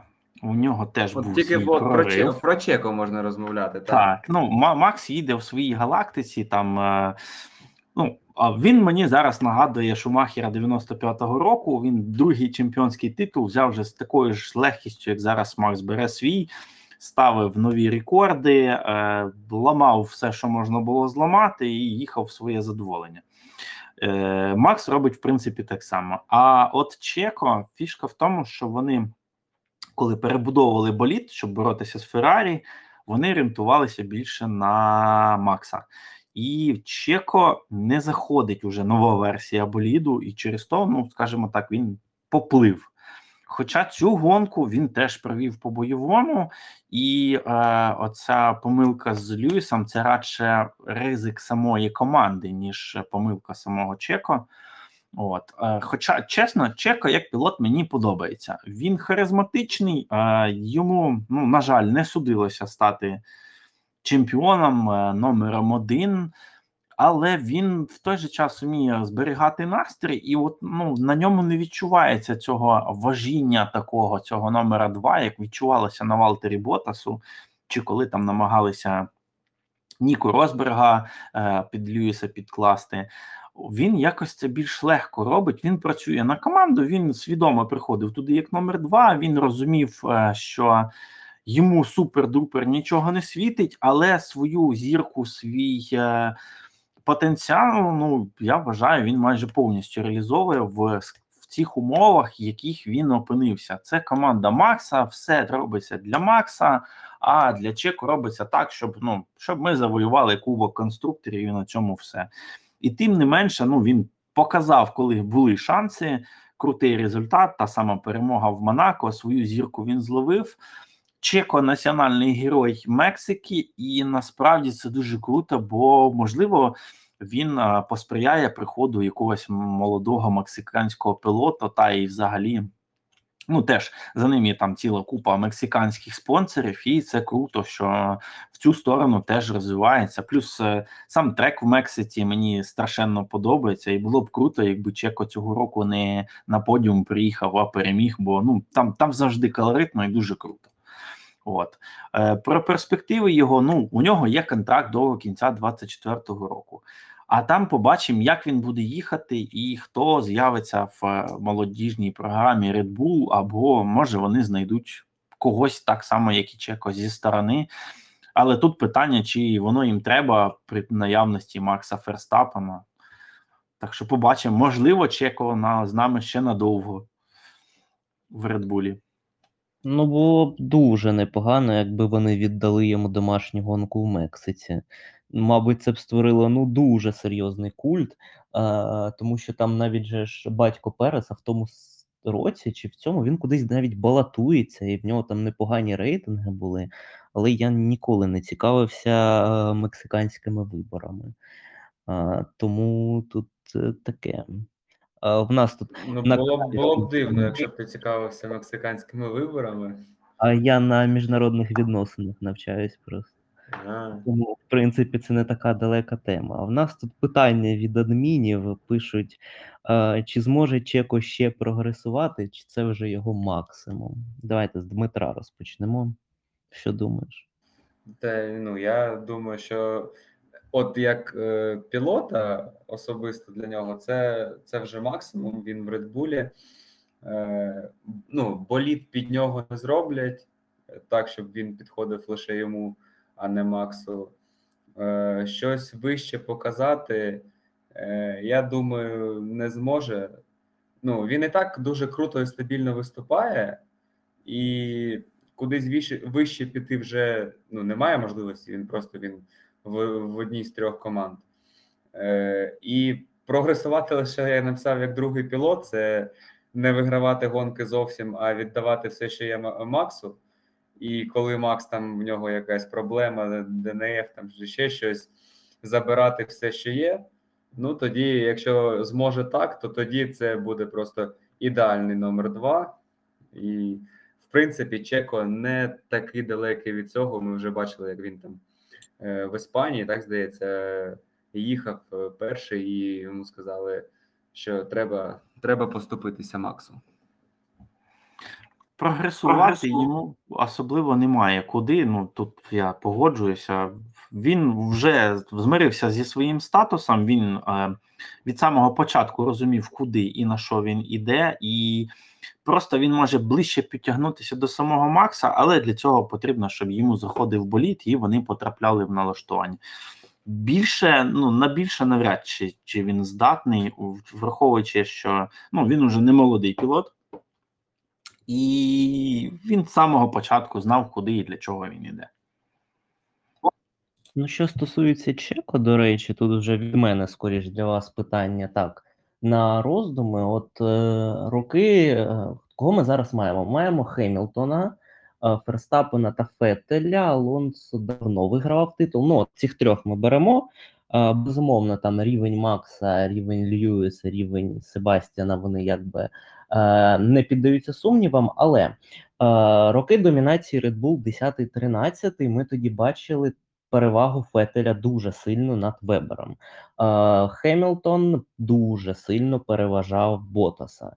Мак зараз дуже сильно переважає Чеко. При цьому е, їх боліди об'єктивно найсильніші в пелетоні. Це пов'язано з рівнем пілот, е, з рівнем пілотів, або це пов'язано з е, тим, як розбудовується болід. Або от з чим, як на вашу думку? От для мене все ж таки це якесь комбо і рівня пілоту, і боліду саме. Можливо, у вас якась інша думка, там я не знаю. Ну, я б не зовсім погодився, що він прям домінував я про Фетеля і Вебера. Е, перший титул Фетеля це радше була випадковість, ніж е, закономірність. Ну, я розумію, що чемпіонство це є чемпіонство, але давайте будемо чесними: 2010-го фаворитом приїздив якраз Марк Вебер на останній гран-прі. Він а, в очковий е, ну, по очкам був вище Фетеля, і просто, скажімо так, е, помилки, як склалися обставини, те, що сталося. Це дозволило стати Фетелю чемпіоном, і, можливо, це допомогло йому взяти всі наступні три титули. Бо якби обставини склалися буквально трішечки по-іншому, і тоді взяв титул Вебер, ми абсолютно не знаємо, чим би то все закінчилось.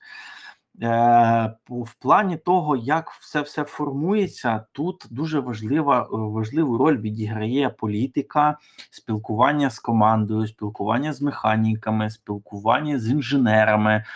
Е, Оця переможна поступ. Теж е, такий самий приклад можна ж привести з Барікєло і Шумахером. Там теж була така ситуація. Так от проблема Барікєло, Вебера.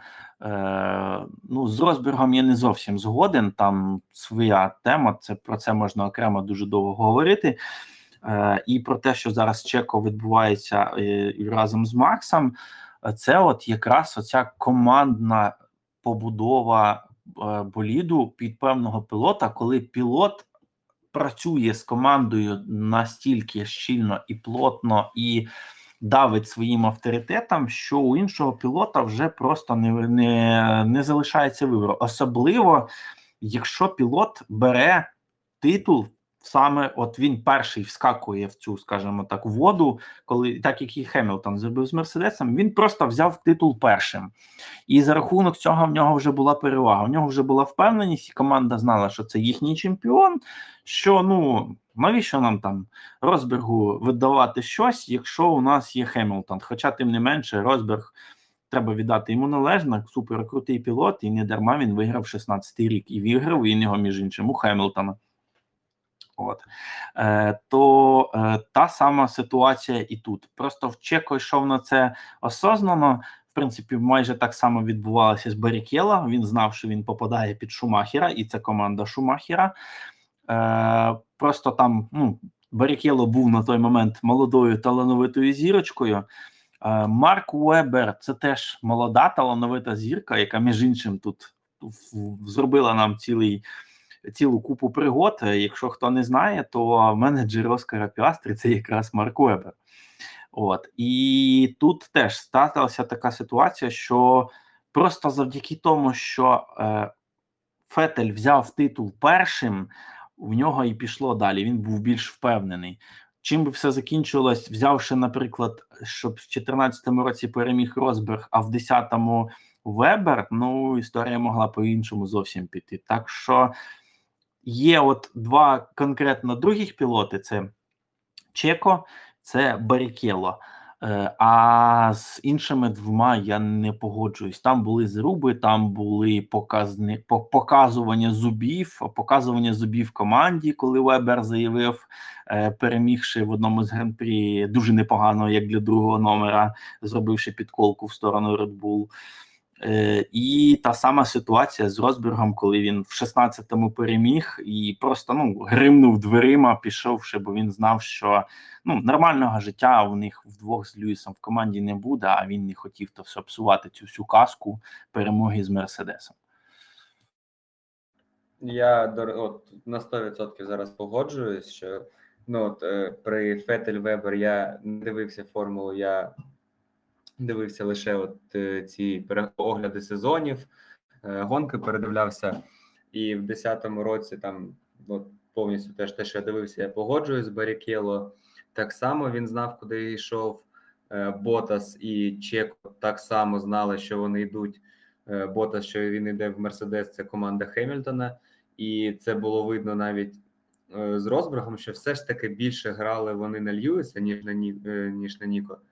І те, от правильно сказав, е, що перше, той, хто бере перший титул, він, по-перше, отримує більше впевненості, а по-друге, е, команда починає більше в нього вірити. Ну, навіщо щось змінювати е, для команди, якщо це приносить стабільний результат? Навіщо, наприклад, нам грати на, на, на Вебера, якщо Фетель 10-й рік бере, потім бере там 11-й, навіщо нам щось змінювати? Навіщо нам е, ставити на Ніко, якщо Льюіс виграє 14-й, виграє 15-й, ну так потім Ніко видав е, сезон, супер, виграв чемпіонство. І, ну, там Льюісу трошки не пощастило в Малайзії, але, але то вже залишимо, то, то, нікому, то нікому вже не цікаво. Тому якось так. Ну, а Чеко і Ботас вони знали, куди йшли. Ну, було цікаво вас послухати. В принципі, тут е, додавати особливо немає чого. В нас є питання в коментах е, від Shine Queen. Е, питає про Кевіна Магнусена. Чи є щось для Магнусена в Формулі 1, чи вже все? Що можна було зло... Неправильно читаю, тут в нього кома. Чи є ще щось для Магнусена в Формулі 1, чи все, що можна було зловити, він вже тут зловив? І чи треба йому йти до інших серій?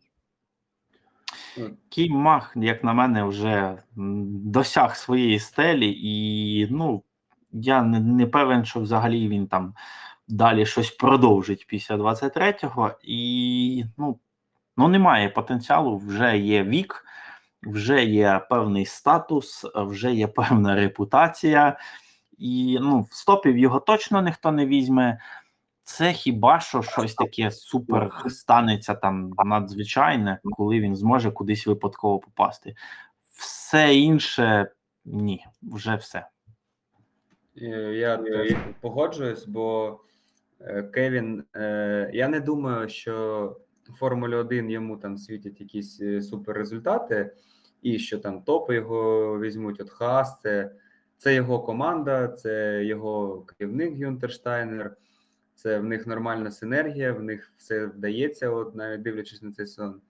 І в своєму інтерв'ю ж Кевін казав, що коли він пішов. Е, з формули, він ну, я думаю, що думав, що це, це все, це завершення кар'єри, ну, скоріш за все.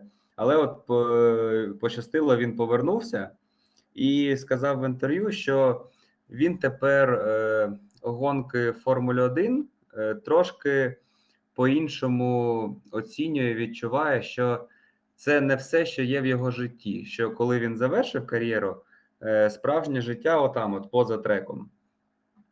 І зараз він повернувся, і на нього вже не давить оцей е, тягар, що він може втратити це місце в пелотоні, що його може там викинути, що в нього не буде кар'єри. Йому, ну, на мою думку, вже просто не до цього, і він їздить реально в своє задоволення, намагається приносити команді користь і результат, і в нього це вдається. Тому, якщо Магнусен завершить кар'єру після наступного сезону, я не думаю, що він піде в якусь іншу серію. Якщо він залишиться, то залишиться от, для мене в Хаас він залишиться, і в Хаас він завершить кар'єру. Ну, от, я думаю, що буде так. Ну, насправді цей сезон, е, ці два сезони з Хасом для нього це подарунок, бо дійсно він не очікував, що він зможе повернутися взагалі. Ну тут так, це вза- я не пам'ятаю таких прецедентів, особливо в останні роки, щоб пілота не чемпіона е, так от повертали. Ну, у них просто був тісний зв'язок з Хасом, і там радше склалися обставини, що вони його е, попросили на вихід, ніж е, що вони дійсно хотілися з ним прощатися. Бо ну, ну, ну запросили вони його назад, бо вони знали, хто він, на що він здатен. Е, Він знає команду, команда знає його. Так, Їм це, було це, там це його команда. Він, е, ну, він тут майже як рідний. Він, я думаю, для Юнтера Штайнера це типу як син, і ну, вони створені. Магнусен і Хаас, це, от, це їх синергія, і уявити якось е, Хаас не згадати про Магнусена ну просто неможливо, тому ну, Хаас і Магнусен це ніби одне ціле. В нас в коментах питання для Павла від Мирослави. А, я не знаю, чи ти бачив його, я зачитаю а, на российской мове, але най. А, в начале эфира ты говорил, что пока комментируешь квалификации сам. У тебя, кстати, хорошо получается. Планируются ли какие-то изменения в формате комментирования или дальше будешь работать в таком же направлении? А, я так понимаю, она планирует, э, о, точнее, предлагает тебе свои услуги в комментировании. Что скажешь? Ну, поки в е, кваліфікацію буду коментувати соло, це 99,9, е, оскільки у Романа немає поки що часу і можливості коментувати вдвох. Та і щоб коментувати вдвох е, квалу, це нам потрібно знаходитись в одному місці, іначе буде ну, з технічного боку будуть проблеми. От е, для того, щоб коментувати квалу, ну це, це був цілий проект. Мені довелося докласти цілу купу зусиль. Е, по-перше, це е, ми, ми з мовою з Ромою про це говорили достатньо давно, але потрібна була технічна база, потрібен був мікрофон, потрібен був комп, бо в мене був комп, який я взяв поюзати. Тепер там я на, на шкріп вишкріп всі гроші, купив вже серйозну машину, на якій ми будемо працювати далі. От е, і на це пішло багато часу і всього іншого. І я ще досі працюю сам над собою і над коментарями.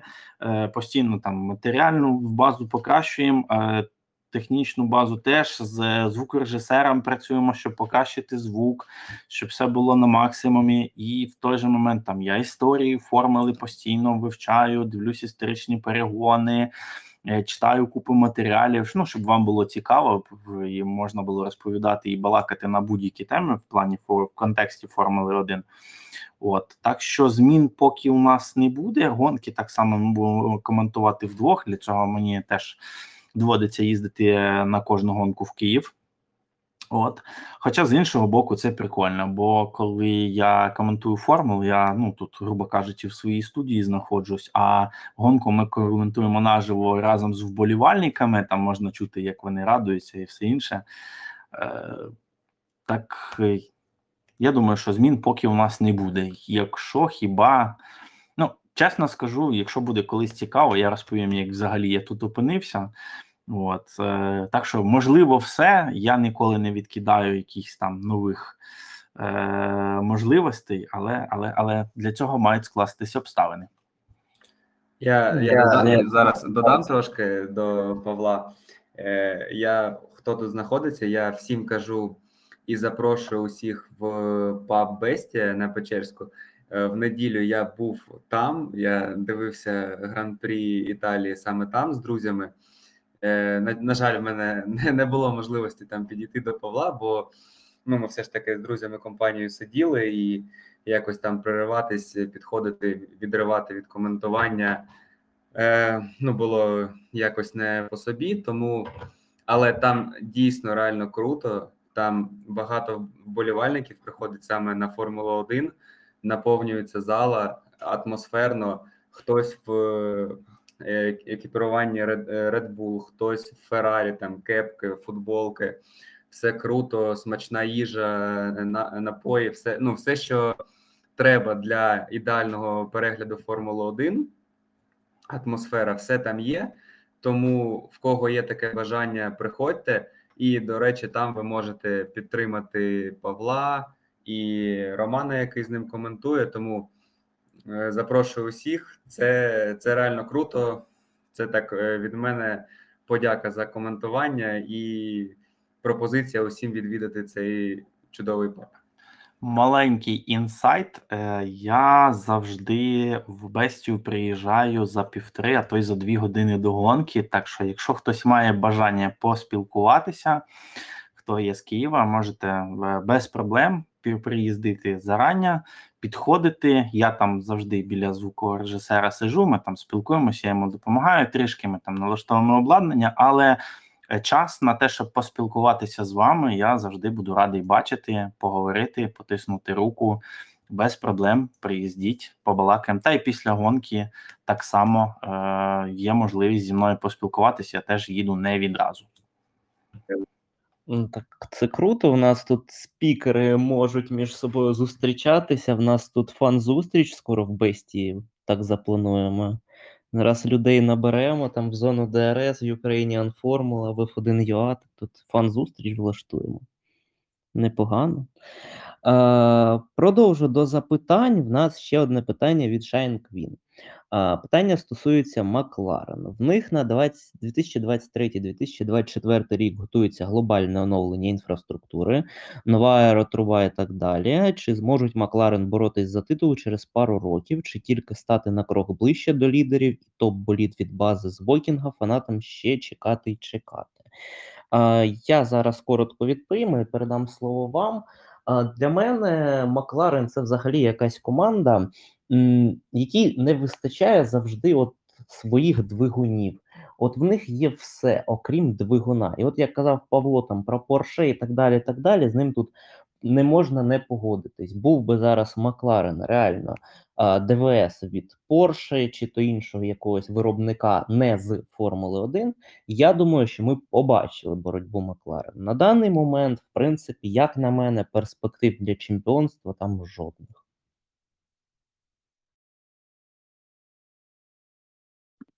Павло, Дмитро, у вас як? По Макларену е, їм потрібен заводський статус, так як і Red Bull, коли вони боролися за Хонду, коли вони хотіли, щоб коли вони намагалися позбутися Ренуа. Е, Макларен завжди був сильний, коли він був заводський. Е, Перші титули вони завоювали, коли ще були гаражисти, коли там можна було. Ну, це був зовсім була зовсім інша формула. Це була формула не бюджетів, а талановитих інженерів і талановитих пілотів, які могли затащити. А вже в більш пізню епоху вони перемагали тільки тоді, коли в них був заводський статус. Коли з ними був Мерседес, вони були круті, сильні. Мерседес був лише з ними, орієнтувався лише на них. Е, тоді вони і змогли перемагати. В просто як клієнт навряд чи вони стануть чемпіонами. Через то я думаю, що ну їм зараз не то, що треба чекати пропозиції від Порше, а треба навпаки за них боротись, е, щоб вони прийшли в формулу якраз до Макларен і з Макларен. Тим більше, що історія в них славетна вже є. Сумісна у 80-ті роки вони ставали чемпіонами разом. Тому ну я думаю, що тільки так бо інакше ну, бути клієнтом Mercedes і стати чемпіоном навряд чи дуже сильно навряд чи. Не дуже сильно навряд чи, а взагалі ні, мені здається. Е, Ну, не буде орієнтуватись Мерседес на Макларен, як це тоді було. Тому так, Макларен треба, треба щось своє. Тільки тоді в них будуть шанси. Але зараз е, ці шанси тільки наближують тебе до цієї боротьби за чемпіонство. Ну, ми можемо подивитися, е, як це Феррарі, скільки вони наближуються, наближуються, і тільки там в цьому сезоні і в наступному в них от є можливо реальні шанси на чемпіонство. Тому це точно не питання наступного року, 24-го року, можливо, 26-го, 27-го, десь там. Але теж Ferrari, Red Bull, Mercedes, Audi, Макларен. Це буде надто надто складно. Ну, тоді що ж, хоч в одному питанні в нас в трьох повністю збіглись думки, це вже е, не може не радувати. Ну, тоді я думаю, що можна починати завершувати ефір.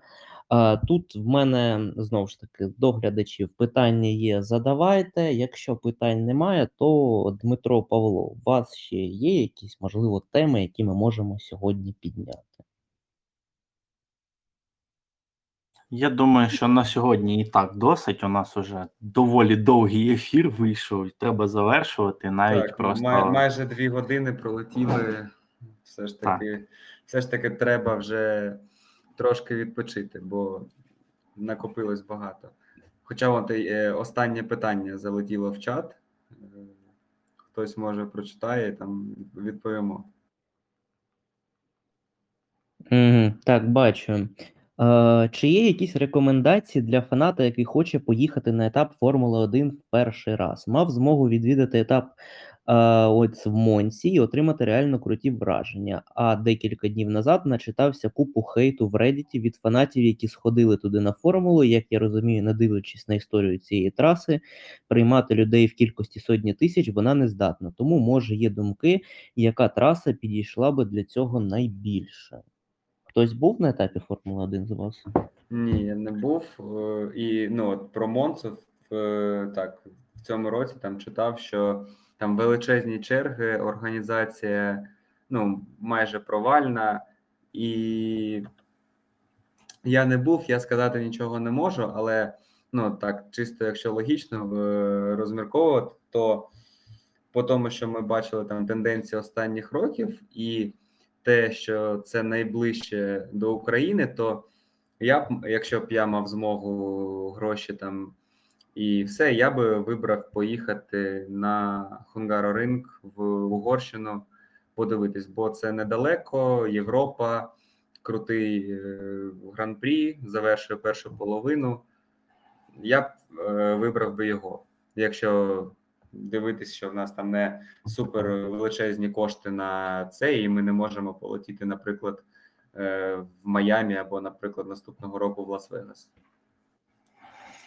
Ну, я теж не був ще на етапі Формули 1, але якби, ну, якщо їхати від нас і їхати на формулу, я б поїхав в Баку.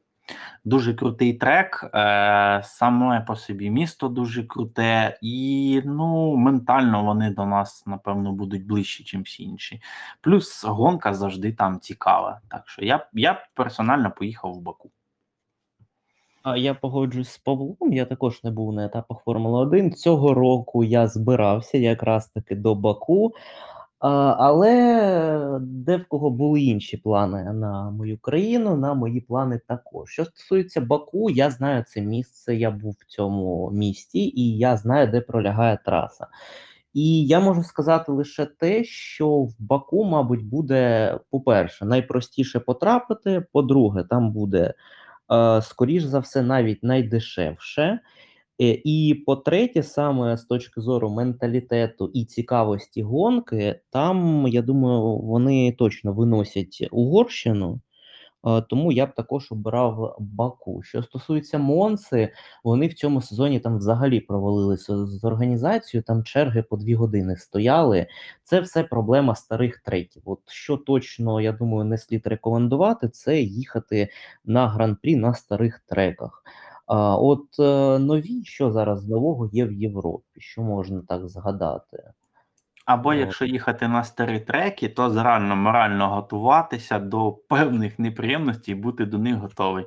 Бо ну насправді те, що відбулося в цього року в Монці, це навіть приблизно не можна порівняти в те, що робилося в старі часи на гран-прі Франції в Манікурі. Саме через те ту гонку і прибрали з чемпіонату, бо там взагалі був повний жах. Ну, ще, от ще по гран-прі, можливо, Австрія.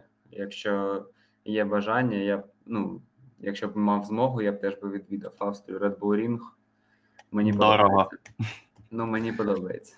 Ну і Сільверстоун. дорого, І Сільверстоун. дорого тут питання не про гроші було. Ну, І Сільверстоун. От я зараз подивився календар е, Гран-прі наступного року, і біс його знає взагалі, де в Європі зараз е, нові траси. Їх таке враження, їх немає. Тут чувак запитує Імола, ну це ж взагалі ще за часів царя Панька. Там, мабуть, ще гірше, ніж в Монці. З нового, це так, якщо брати, не брати гроші, це наступного року це Лас-Вегас. Я думаю, це точно топ-1. І на друге місце особисто б я поставив Гран-прі Баку, тому що ну тут все разом докупи, от, мабуть, оптимальний варіант. Коротше, маєш гроші, купуй квиток, е, літи, е, коротше, злітаєш в Лас-Вегас, там подивишся, розповіси, як воно. Якщо маєш грошей трошки менше, е, їдь в Баку і дивись там гонку. Ось, ось те, на чому ми зійшлися. Ну, для мене Баку в усіх варіантах е, це топчик. Е, якщо є купа грошей і хочеться поїхати на суперкрутий гран-прі, це буде гран-прі Монако. Ви хоч мене застрельте, це історія, це, це Монако, тут нема чого додавати. Ну тоді, якщо в Монако, це вже треба, знаєш, там ресторан є перед тою зв'язкою, там, де збираються всякі надто багаті люди. Це ось туди треба їхати. Там, мабуть, я не знаю, скільки це грошей треба. Це Ну, треба ще не забувати, що насправді ем, найкращий доступ, скажімо так, до тушки пілотів це якраз в Монако, бо добра половина з них там просто живе. так. В будь-якому разі, е, ми бажаємо вдачі цій людині. На жаль, його ім'я не, не написано. В